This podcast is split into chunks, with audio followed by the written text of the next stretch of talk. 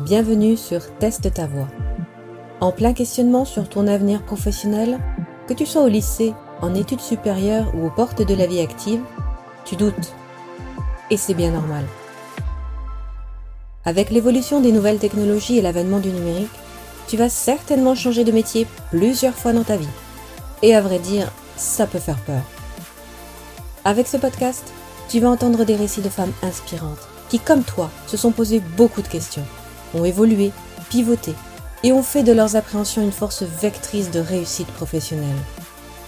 Teste ta voix, c'est le podcast qui te fait découvrir les métiers du numérique et qui t'aide à trouver ta voie dans cet univers.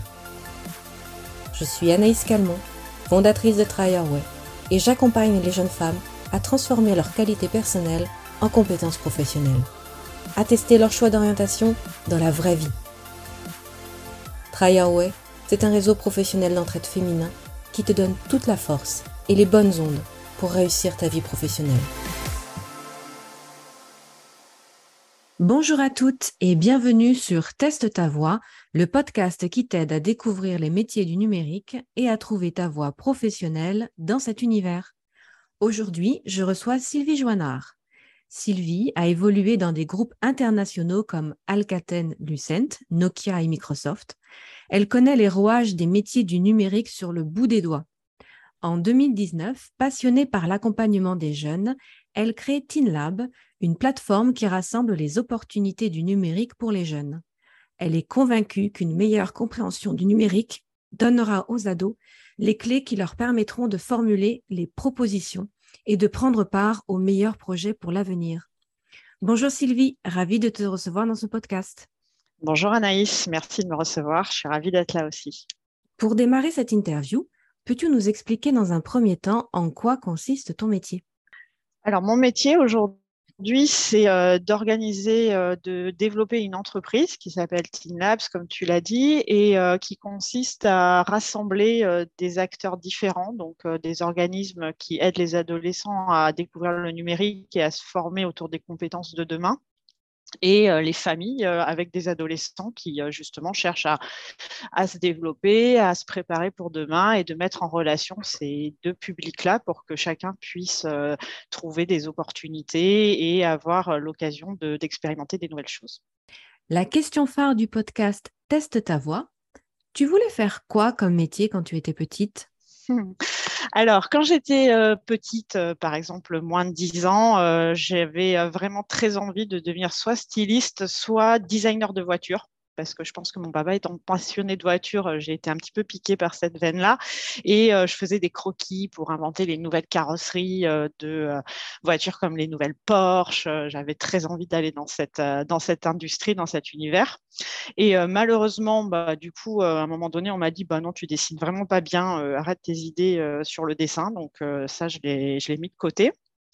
Et après, petit à petit, en grandissant un petit peu plus vers l'adolescence, euh, j'avais très envie d'avoir un métier en rapport avec euh, le fait de voyager. Ensuite, ça a été le début parce que moi, euh, je suis des années 80-90, donc ça a été le début de l'informatique.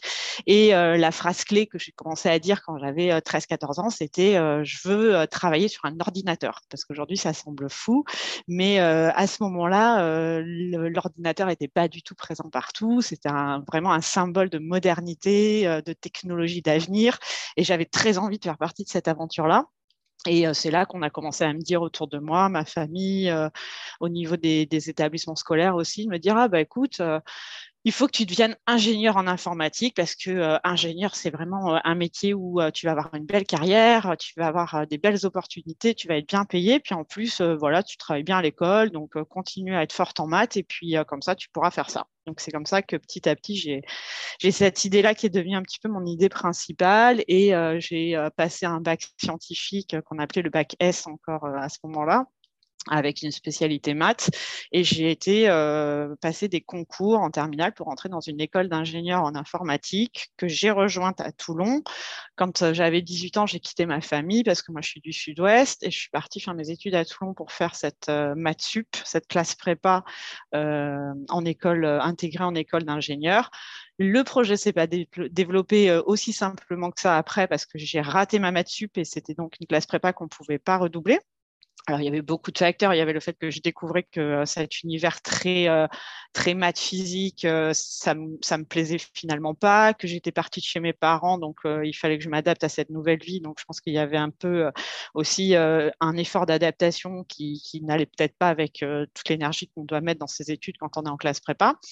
Mais finalement, ça a été une excellente opportunité pour moi parce que j'ai vraiment commencé à réfléchir de nouveau en conscience sur ce que je voudrais faire plus tard et parce qu'il fallait que je fasse des choix vraiment pour moi, pour mes études, puisque j'avais 19 ans et que là, il était question vraiment de, travailler sur mon projet personnel d'avenir et d'orientation. Et c'est là que j'ai décidé de m'orienter sur une fac de LEA, langue étrangère appliquée, parce que euh, je voulais être dans le concret, découvrir le monde de l'entreprise. Et à cette époque-là, euh, la seule euh, filière, on va dire, d'université qui permettait de faire des stages, c'était LEA. Et comme j'étais très tournée vers l'international, j'avais extrêmement envie de me mettre sur un bon niveau d'anglais, de pouvoir voyager, découvrir, parce qu'il fallait qu'on fasse des stages à l'étranger.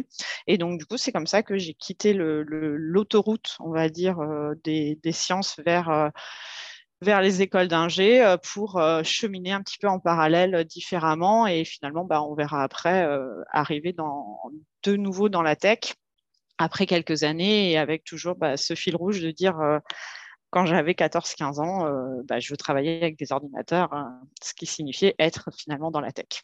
Voilà. Et quand tu étais au lycée, comment tu visualisais du coup cet avenir professionnel très technique? Euh, c'était vraiment euh, être sur l'ordi, quoi. C'était simplement ça. J'avais pas du tout d'idée de euh, d'usage sur un ordinateur. Est-ce que c'était codé? Est-ce que ça aurait été faire du traitement de texte? C'était vraiment, il faut s'imaginer qu'on à l'époque, en fait, quand j'étais étudiante, je suis devenue euh, encadrante de la première salle d'informatique de, euh, euh, l'université de, lettres et de langues de l'université à Toulon, parce qu'on avait mis à disposition des étudiants des ordinateurs. Donc, personne n'avait d'ordi, il n'y avait pas de smartphone. C'était quelque chose d'assez incroyable de pouvoir accéder à un ordi simplement. Et moi, j'avais juste ce graal-là, quoi, de pouvoir être quelqu'un qui travaillait sur un ordi. Quelles étaient tes qualités personnelles étant enfant ou adolescente qui aujourd'hui correspondraient à tes compétences professionnelles? Alors, en regardant dans le rétroviseur, euh, je dirais que j'ai toujours aimé être euh, au sein d'équipes, d'être vraiment euh, en interaction avec les autres sur une approche par projet. quand j'étais petite, c'était toujours un vrai plaisir pour moi d'organiser mes anniversaires. J'avais toujours aussi envie d'aller de partir en colo, d'être dans des camps, d'être vraiment euh, entre pairs et euh, d'avoir un petit peu une approche euh, on va faire quelque chose ensemble. Et ça vraiment ça me c'est quelque chose qui me reste aujourd'hui quand quand je travaille avec différentes équipes c'est souvent la relation humaine qui fait que ça devient mon moteur pour faire avancer le projet. J'ai énormément apprécié mes années euh, au sein de, l'entreprise Nokia, qui n'existe plus aujourd'hui, mais en fait, pour euh, les plus jeunes qui nous écouteraient là, l'entreprise Nokia, c'était euh, une des plus grosses sociétés mondiales qui permettait aux gens d'avoir de, des smartphones, des téléphones portables. Alors, euh, Nokia n'a pas survécu à l'arrivée euh, du modèle smartphone avec euh, l'iPhone, et ça, c'est la vie des entreprises, des industries. Mais à un moment donné, ça a été une des plus grosses entreprises du monde, et c'était une entreprise finlandaise, donc avec un état d'esprit scandinave très humain, de mise en valeur des gens, de proposition de parcours de carrière, et tout ça, ça donnait vraiment très envie de s'impliquer dans, dans le groupe, dans les équipes, dans la structure, et j'ai vraiment adoré ces années-là pour ça. Et moi, du coup, je me rends bien compte que euh, mon moteur, finalement, c'est qu'est-ce qu'on va faire ensemble, qu'est-ce qu'on a comme objectif, comment est-ce qu'on va pouvoir se dépasser et comment est-ce qu'on va pouvoir célébrer le fait d'avoir été tous ensemble euh, sur, euh, sur ce projet-là. Et vraiment, depuis toute petite, c'est quelque chose qui est un, un, peu central pour moi et, et, je me rends compte, du coup, en avançant dans le temps, maintenant, là, j'ai 44 ans. Si je dois faire des choix professionnels ou, ou de, prise de contact, de mise en relation, ça va être vraiment sur le fait de dire bon, bah, qu'est-ce qu'on va pouvoir faire ensemble et comment est-ce qu'on peut essayer d'aller se dépasser vers des objectifs assez, assez excitants et assez ambitieux. Te souviens-tu de ton tout premier stage ou poste en entreprise? Comment tu te sentais à l'époque et comment as-tu vécu ton entrée dans la vie active? Alors, comme je disais tout à l'heure, quand j'ai commencé mes études après, quand je suis partie en, fac de, langue, on avait des. Du coup, je suis allée jusqu'en licence et chaque année, on avait un stage à faire à l'étranger. Et donc, le tout premier stage que j'ai fait de ma vie, ça a été un stage euh, à l'étranger qu'il fallait que je fasse pendant un mois, pendant l'été, entre ma première et ma deuxième année euh, d'études. Euh, j'ai été aux États-Unis. J'avais économisé sur mon budget personnel parce qu'il fallait se payer le billet d'avion et c'était un organisme qui m'avait aidé à trouver le stage, donc il prenait aussi, il fallait le, le, payer au passage. Donc, c'était un projet qui m'avait coûté pas mal d'argent parce qu'à l'époque, j'étais boursière quand j'étais étudiante, donc euh, c'était un, vrai gros projet pour moi. Et euh, j'avais réussi à aller en Californie au sein d'une euh, structure qui aidait les artistes californiens à mettre en valeur leur production et leur travail. Donc j'avais une découverte sur plein d'aspects, donc bah, la culture américaine, le fait de, d'être dans un pays étranger, dans une langue étrangère, l'univers artistique, et du coup tout ça c'était assez impressionnant pour moi, et je me rends compte avec le recul que été vraiment ébahie, un petit peu bouche bée, un petit peu timide, en disant bah ok c'est génial ce que vous faites mais de quoi est-ce que vous avez besoin moi stagiaire? Et finalement bah, c'était un petit peu cette approche là de dire bah je suis là à disposition je vais vous aider je suis là pendant un mois dites-moi tout ce dont vous avez besoin. Donc je me suis retrouvée à, à mettre des flyers dans des enveloppes pour envoyer des invitations pour un événement des choses très simples et finalement très variées.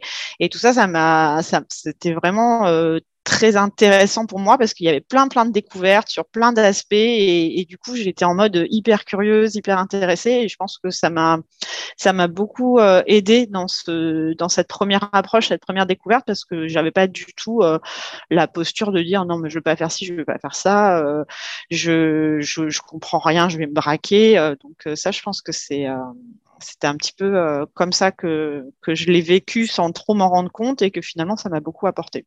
Aujourd'hui, as-tu identifié soit des éléments, des situations ou encore des personnes qui t'ont fait évoluer, qui t'ont fait prendre conscience de tes qualités et de tes compétences? Alors, il y a une phrase qu'on dit euh, qui est, euh, est enfin, on, entend souvent que c'est important de sortir de sa zone de confort. Et euh, vraiment, moi, c'est très clairement ça. C'est à chaque fois que j'étais obligée de sortir de mon train-train, de sortir de ce que je pensais euh, être capable simplement de faire pour faire quelque chose de plus, de plus grand, de plus, euh, de plus stressant quelque part. C'est euh, là que j'ai le plus appris, que je me suis vraiment prouvé à moi-même que je pouvais faire des choses que je trouvais soit pas possibles, soit hyper hyper intéressantes. Et vraiment maintenant c'est un petit peu addictif quelque part. Je me dis ah ça j'ai ça, je peux y aller, je vais le faire parce que euh, ça, ça, me semble gros, j'ai pas encore fait, euh, je, vais essayer quoi. Donc du coup, euh, cette approche-là, vraiment, c'est quelque chose que, que je trouve très importante. Et au niveau des personnes, il y a eu quelques personnes clés dans mon parcours qui sont d'ailleurs, je réfléchis, mais qui sont principalement des femmes.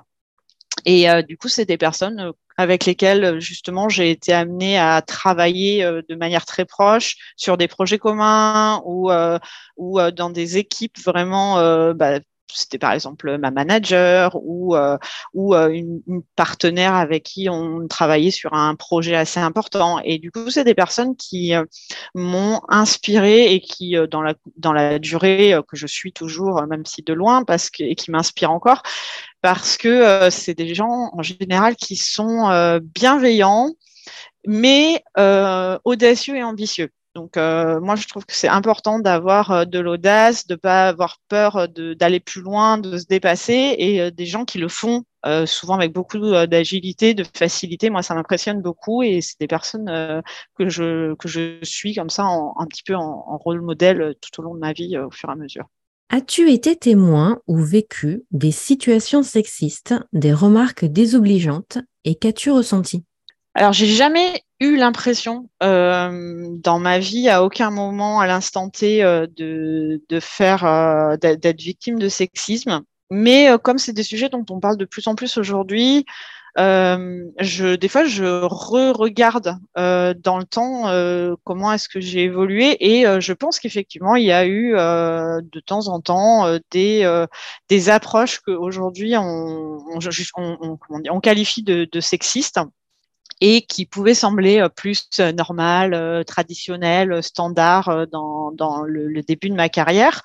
par exemple, moi, quand j'ai travaillé dans, dans l'industrie du téléphone portable, on était il y avait un petit peu deux mondes, les personnes qui étaient dans des fonctions support qu'on appelle donc pas le commerce pur, donc plus moi j'étais sur la logistique, sur des projets de d'approvisionnement. Et d'un autre côté, ben, la partie commerciale où il y avait euh, plus euh, de, c'était plus des équipes masculines et nous on était plus des équipes féminines. Et euh, ben, les petites remarques du genre ouais les filles là, ah, du coup, je les, on, on c'était intégré dans, nos fonctionnements, on le prenait pas mal, mais je me dis bon bah finalement ces remarques-là, elles n'avaient pas lieu d'être. Et euh, du coup bah ça aujourd'hui euh, c'est pas plus mal si euh, tout le monde se dit que ça passerait pas et que les filles auraient le droit de dire qu'on leur parle pas comme ça. Et du coup, je me dis ce qui est chouette, c'est qu'il y a une vraie évolution des mentalités, des approches, du respect, du respect de, de, de la personne féminine et euh, il faut que bah, du coup, ça, ça, ça, soit dans la durée, ça soit dans la continuité, que les filles euh, se sentent euh, à leur place quand on leur parle pas correctement et qu'elles disent bon ben non, tu me parles pas comme ça, et puis c'est tout. Et je suis juste une professionnelle et j'ai des, des, des, choses à faire valoir au niveau de mes compétences professionnelles et basta. Et ça, du coup, je trouve ça chouette, mais moi, c'est j'irai pas porter un drapeau en disant moi j'ai souffert de sexisme, mais par contre oui, je pense que je peux être témoin d'un monde où euh, l'approche euh, sexiste un peu euh, à la blague, un peu goguenard des gars vers les filles, c'était vraiment réel et, et installé de, de manière un peu inconsciente chez tout le monde. Qu'est-ce qui te motive au quotidien et qui te fait te lever le matin? Alors c'est le challenge. Vraiment, le fait de me dire là, il faut qu'on fasse plus euh, de, de, de qu'on aille chercher un, des nouveaux euh, partenaires, des nouveaux projets, des nouveaux moyens de, de faire des choses euh, qui vont être marquantes et, et qui vont être chouettes. Donc voilà, un petit peu en mode bon bah qu'est-ce qu'on fait de nouveau, comment on relève le défi, comment est-ce qu'on met en place des actions pour atteindre un objectif qu'on aurait mis un petit peu de manière ambitieuse? Alors des fois, bah, c'est un petit peu usant parce que on court toujours après euh, quelque chose qui euh, qui est, euh, bah, c'est une sorte de marathon quoi dans la durée. Donc c'est sûr qu'il y a des moments où ça fait du bien d'être un petit peu en pause et de relâcher un peu, de se détendre et de se reposer. Donc heureusement j'ai une vie de famille qui m'impose ça aussi puisque j'ai trois enfants et du coup le, temps dans la famille ça fait aussi une respiration. Donc je pense que ça c'est mon équilibre aussi. mais oui concrètement, c'est l'approche par, euh, par challenge, par défi qui, me, qui est un petit peu euh, ma nourriture quotidienne, on va dire. As-tu un rôle modèle féminin qui t'inspire aujourd'hui, une sorte de référence pour toi? Alors, je ne citerai pas une personne en particulier parce que euh, je ne vois pas quelqu'un qui serait au-dessus du lot, mais par contre, il y a une espèce de, de galaxies féminines qui m'entourent. J'ai l'impression d'être vraiment euh, euh, épaulée inconsciemment quelque part par, euh, par une espèce de, de, communauté, euh, de sororité euh, qui fait que bah, du coup, il y a beaucoup de filles que je trouve épatantes. Il y a beaucoup de filles avec qui je discute volontiers pour savoir comment ça se passe sur leur propre projet, sur leur propre évolution, dans la durée, voir comment est-ce que la vie, ça se développe aussi, comment est-ce qu'on a des moments où c'est plus ou moins facile ou complexe. Et tout ça, je trouve que c'est assez impressionnant d'avoir euh, un, peu une approche euh, entre nous de, de, filles, de femmes euh, qui se soutiennent, qui, qui, qui partagent des, des, enfin, qui échangent autour euh, du fait que, ben voilà, un cheminement d'une vie euh, de femme, c'est quelque chose aussi qui est spécifique et qu'il faut reconnaître. Et, et, ça, je trouve que c'est important dans ma vie. Quand j'ai commencé Teen Labs, sans m'en rendre compte, je me suis entourée de filles, de femmes. c'était Enfin, c'était complètement inconscient, mais c'était euh, c'était vraiment quelque chose vers lequel j'allais volontiers. C'est pas que j'avais pas envie d'avoir affaire aux hommes, c'est plus que je trouve que bah, du coup il y a une, une compréhension, une c'est vraiment le mot de sororité qui, est clé pour moi de dire bah voilà on est entre on est entre entre femmes et il y a quelque chose qui, qui est qui est souvent facile dans l'approche par l'entraide par le fait de s'épauler de s'encourager et, euh, et, ça, oui, je trouve que c'est important. Après, euh, dans les réseaux d'accompagnement, parce que j'ai été pas mal accompagnée sur le démarrage de Teen Labs par, euh, par plusieurs structures, il faut reconnaître qu'il y a beaucoup de filles aussi. Donc, bah, voilà, l'un génère l'autre, mais, mais c'est ce, côté, ben voilà, peut-être c'est peut-être en nous aussi qu'on a des gènes de, de potentiel maman et que ben, on, aime bien aussi être à l'écoute. la plupart d'entre nous se ouais, échanger pour s'épauler, euh, ça euh, c'est quelque chose qui est important euh, pour moi. Quels conseils donnerais-tu aux jeunes femmes qui nous écoutent les pièges à éviter quand on fait ses premiers pas en entreprise? Alors, par rapport à l'âge que j'ai, j'ai vu pas mal de, différentes situations en entreprise et maintenant je fais partie des personnes plus, on va dire, seniors qui voient des jeunes arriver. Le conseil que j'aurais, euh, c'est d'un côté euh, de rester comme vous êtes parce que ben voilà, votre génération arrive au fur et à mesure, vous avez vos, propres repères, vos propres envies de faire des choses qui ne vont pas être la même chose que ce que nous, on a fait, nous, quarantenaires, cinquantenaires. Donc, de ne pas rentrer à tout prix dans le moule qu'on veut, euh, que les plus âgés veulent euh, imposer, ça, c'est quelque chose que la plupart d'entre vous fait volontiers. Donc, euh, c'est quelque chose qui peut être riche. Mais d'un autre côté, l'inverse, le revers de la médaille de ça, c'est que, bah, du coup, à un moment donné, il y a peut-être pas assez euh, de euh, ténacité, euh, de curiosité sur le fait de dire attends mais je vais découvrir ce qui se passe dans cette entreprise ou dans cette équipe avant de dire que c'est nul ou que c'est pas ça qu'il faut faire. Et du coup ça ça peut un petit peu crisper autour les gens qui ont de l'expertise sur un sujet, qui font, euh, euh, qui font des choses en rapport avec ce métier euh, depuis longtemps et du coup qui ont aussi des choses à apporter à, ceux qui arrivent et qui découvrent. Et du coup, c'est cette culture de la curiosité et, et du questionnement euh, je trouve qu'il est important de dire euh, bon bah ok explique-moi ce que tu fais explique-moi comment tu le fais euh, pourquoi tu le fais comme ça pourquoi on doit faire ça et je vais essayer de le faire et de voir si je peux vous apporter quelque chose de, de plus par rapport à moi la façon dont je vois le monde et les choses et, et comment je suis experte. Par exemple je pense beaucoup au aux compétences euh, digitales, du coup, euh, c'est que quand on est, euh, quand on a 20-25 ans et qu'on est hyper à l'aise avec le digital, qu'on a fait toutes ces études, bah, du coup avec les années visio sur des outils de collab à distance. Euh, c'est pas parce que il y a une personne de 50 ans qui va pas forcément être hyper à l'aise pour renseigner un Notion ou un Airtable que cette personne-là n'a pas quelque chose d'intéressant en face à à apporter euh, dans l'équipe ou dans le projet. Et euh, c'est cette, euh, cette communication-là, cet échange-là, je trouve qu'il est important à, entretenir. Et du coup, bah, voilà, essayer d'avoir un peu une approche d'humilité quand on arrive, de découvrir d'où vient l'historique de, l'équipe, de l'entreprise, comment ça se passe sur, sur les missions que, que l'équipe qu'on rejoint a, à remplir, quel défi, quel challenge, parce qu'on est dans un monde où les contraintes de ressources, de budget, de réactivité sont extrêmement puissantes et il faut pouvoir avoir l'agilité intellectuelle de se dire bah oui, ok, je vais proposer quelque chose, je vais mettre au service de, du projet de l'équipe, de la mission pendant un moment avant qu'on fasse évoluer les choses de la manière dont je la vois. Et ça, je trouve que c'est important quand on, quand on arrive, quel que soit son âge ou, son, ou sa mission ou son métier ou son entreprise c'est une phase qui, qui, peut devenir hyper intéressante derrière parce qu'on a mieux compris, on a mieux perçu les, les enjeux et, et peut-être les problèmes que rencontrent les, les collaborateurs qu'on rejoint. Aujourd'hui, que dirais-tu à une jeune fille qui souhaite travailler dans l'univers du numérique? Euh, bah, je dirais fonce. euh, en fait, l'univers du numérique, pour moi, ce qu'il faut, ce qu'il faut bien euh, avoir en tête, c'est que c'est euh, extrêmement vaste et, euh, et, ça peut être euh, l'opportunité incroyable de découvrir des choses euh, complètement euh, inattendues, inespérées. Il, faut juste euh, cheminer, être curieux, proposer d'être là, d'être présent, d'avoir envie d'avancer son, sa proposition et on peut être sur.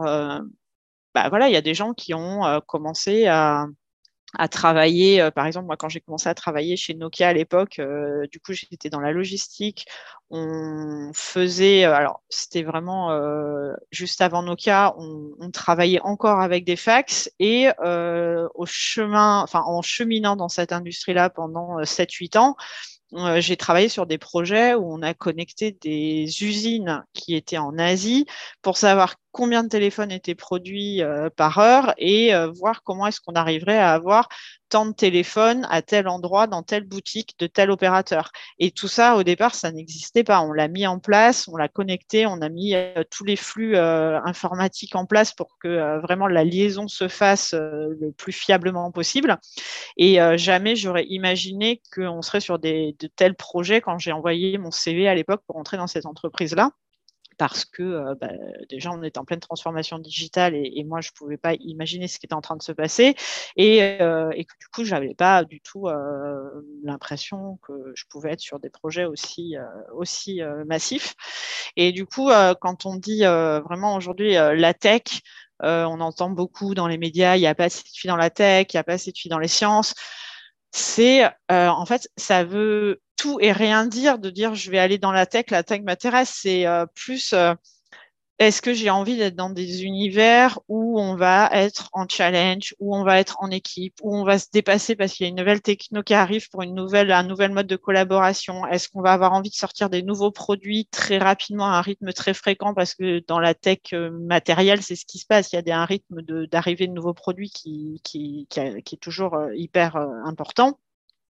Est-ce qu'on a envie d'être euh, euh, dans des équipes qui vont réfléchir à des nouveaux moyens d'aller trouver des nouveaux clients? Par exemple, moi, quand j'ai commencé à travailler chez Microsoft, euh, les équipes du marketing qui étaient en charge de communiquer vers des, clients pour leur expliquer qu'est-ce que c'était le cloud, comment ça allait, comment l'approche du, marketing digital allait évoluer.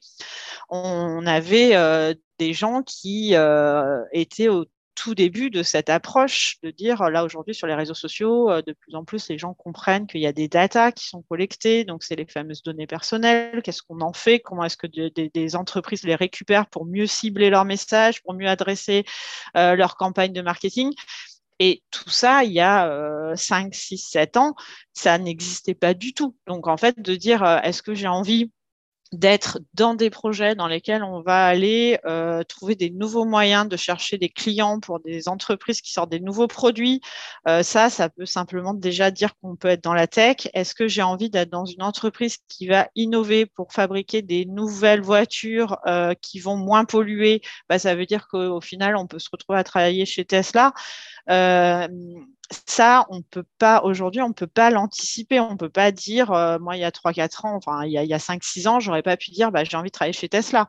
Mais par contre, j'ai envie d'être dans des équipes qui vont fabriquer des nouveaux produits, qui vont proposer des innovations euh, dont l'ambition, c'est de plus avoir de voitures polluantes et, euh, et slash autonomes. Bah ça, ça veut dire que du coup, le champ des possibles, il est énorme. Et donc, c'est cette envie-là de dire je vais dans des trucs où euh, ça bouge, euh, il y a des gros projets, il y a de la réactivité, il y a des enjeux, il y a du challenge, j'ai envie d'être en équipe, euh, j'ai envie qu'on se dépasse, que ça soit rapide, réactif. Bah déjà ça, ça veut dire ok, bah tu peux te dire que tu vas être dans la tech, tu auras tous ces objectifs-là, ils vont être extrêmement bien remplis et quel que soit le métier spécial de d'expertise que tu vas choisir, sur lequel tu vas te former euh, à la fin. Euh, ce qui est clair, c'est que euh, sur les carrières qui arrivent là, enfin les parcours de carrière qui arrivent là pour pour le, siècle là dans lequel on est, les gens vont changer tous les trois ans de, de titre, de mission, de projet. moi, je l'ai vu chez Microsoft, c'était déjà une réalité de dire tous les trois ans, il faut se repositionner. L'entreprise évolue extrêmement vite. Les, priorités, les budgets, les missions, tout ça, c'est remouliné tous les ans. Et euh, une personne, elle a trois ans pour euh, se mettre sur euh, un périmètre et se repositionner pour voir ce qu'elle a envie de faire, pour continuer sur, sur les projets de l'entreprise. Et ça, c'est en train de devenir la règle de plus en plus générale dans un nombre important de grandes entreprises. Dans l'approche des startups aussi, parce qu'on ne peut pas se dire que quand on lance une startup, euh, on sait euh, dans trois ans euh, de quoi aura besoin l'entreprise, où elle en sera. Donc, il faut que les gens qui ont envie d'être sur ces projets-là, de travailler pour ces entreprises-là, ils soient en capacité de, réactualiser ce qu'ils veulent proposer, ce qu'ils veulent faire, dans quelle équipe ils vont être. Et ça, ce rythme-là, vraiment, de, tous les trois ans, je pense qu'il est clé. Et c'est pour ça aussi que moi, je m'intéresse au sujet d'aide à l'orientation de, la génération des personnes qui sont aujourd'hui en collège-lycée parce que euh, c'est cet état d'esprit-là qui, qui, va être la vie de ces personnes-là derrière entre 25 euh, et, 50 ans. Ça va être euh, de dire, bon, ben voilà, je, suis en mode projet, j'ai envie de faire des choses, j'ai des compétences, j'ai de l'expertise, j'ai du réseau, j'ai des envies de, de, de, me positionner sur des choses qui m'intéressent et qui sont en train de devenir, qui émergent. Euh, comment est-ce que moi je, me vends, je chemine et, je suis aux manettes de mon projet personnel euh, de carrière euh, pour, bah, d'une part, pour avoir mon autonomie financière et de l'autre, pour m'éclater au quotidien. Merci beaucoup pour cette interview. Merci pour ton témoignage et ton retour d'expérience. J'espère qu'on aura réussi à susciter des vocations, car oui, on manque cruellement de femmes dans le numérique. Et mon but, c'est que toutes les prochaines générations de femmes s'emparent du numérique et se fassent une place dans cet univers. Merci à toi, Sylvie. Merci euh, beaucoup Anaïs pour euh, cette rencontre et euh, ce, temps d'échange. Et j'espère, tout comme toi, je suis tout à fait d'accord, il faut qu'il y ait des filles qui, qui, aillent dans la tech, qui aillent dans le numérique. Il faut pas du tout vous brider. Il faut absolument aller découvrir, explorer, faites des stages, rencontrer des pros, parler avec les gens qui font ça déjà, découvrez comment ça se passe dans leur quotidien et inspirez-vous. Et vraiment, c'est la clé. Et, bravo pour, euh, toutes les initiatives qui existent autour de tout ça.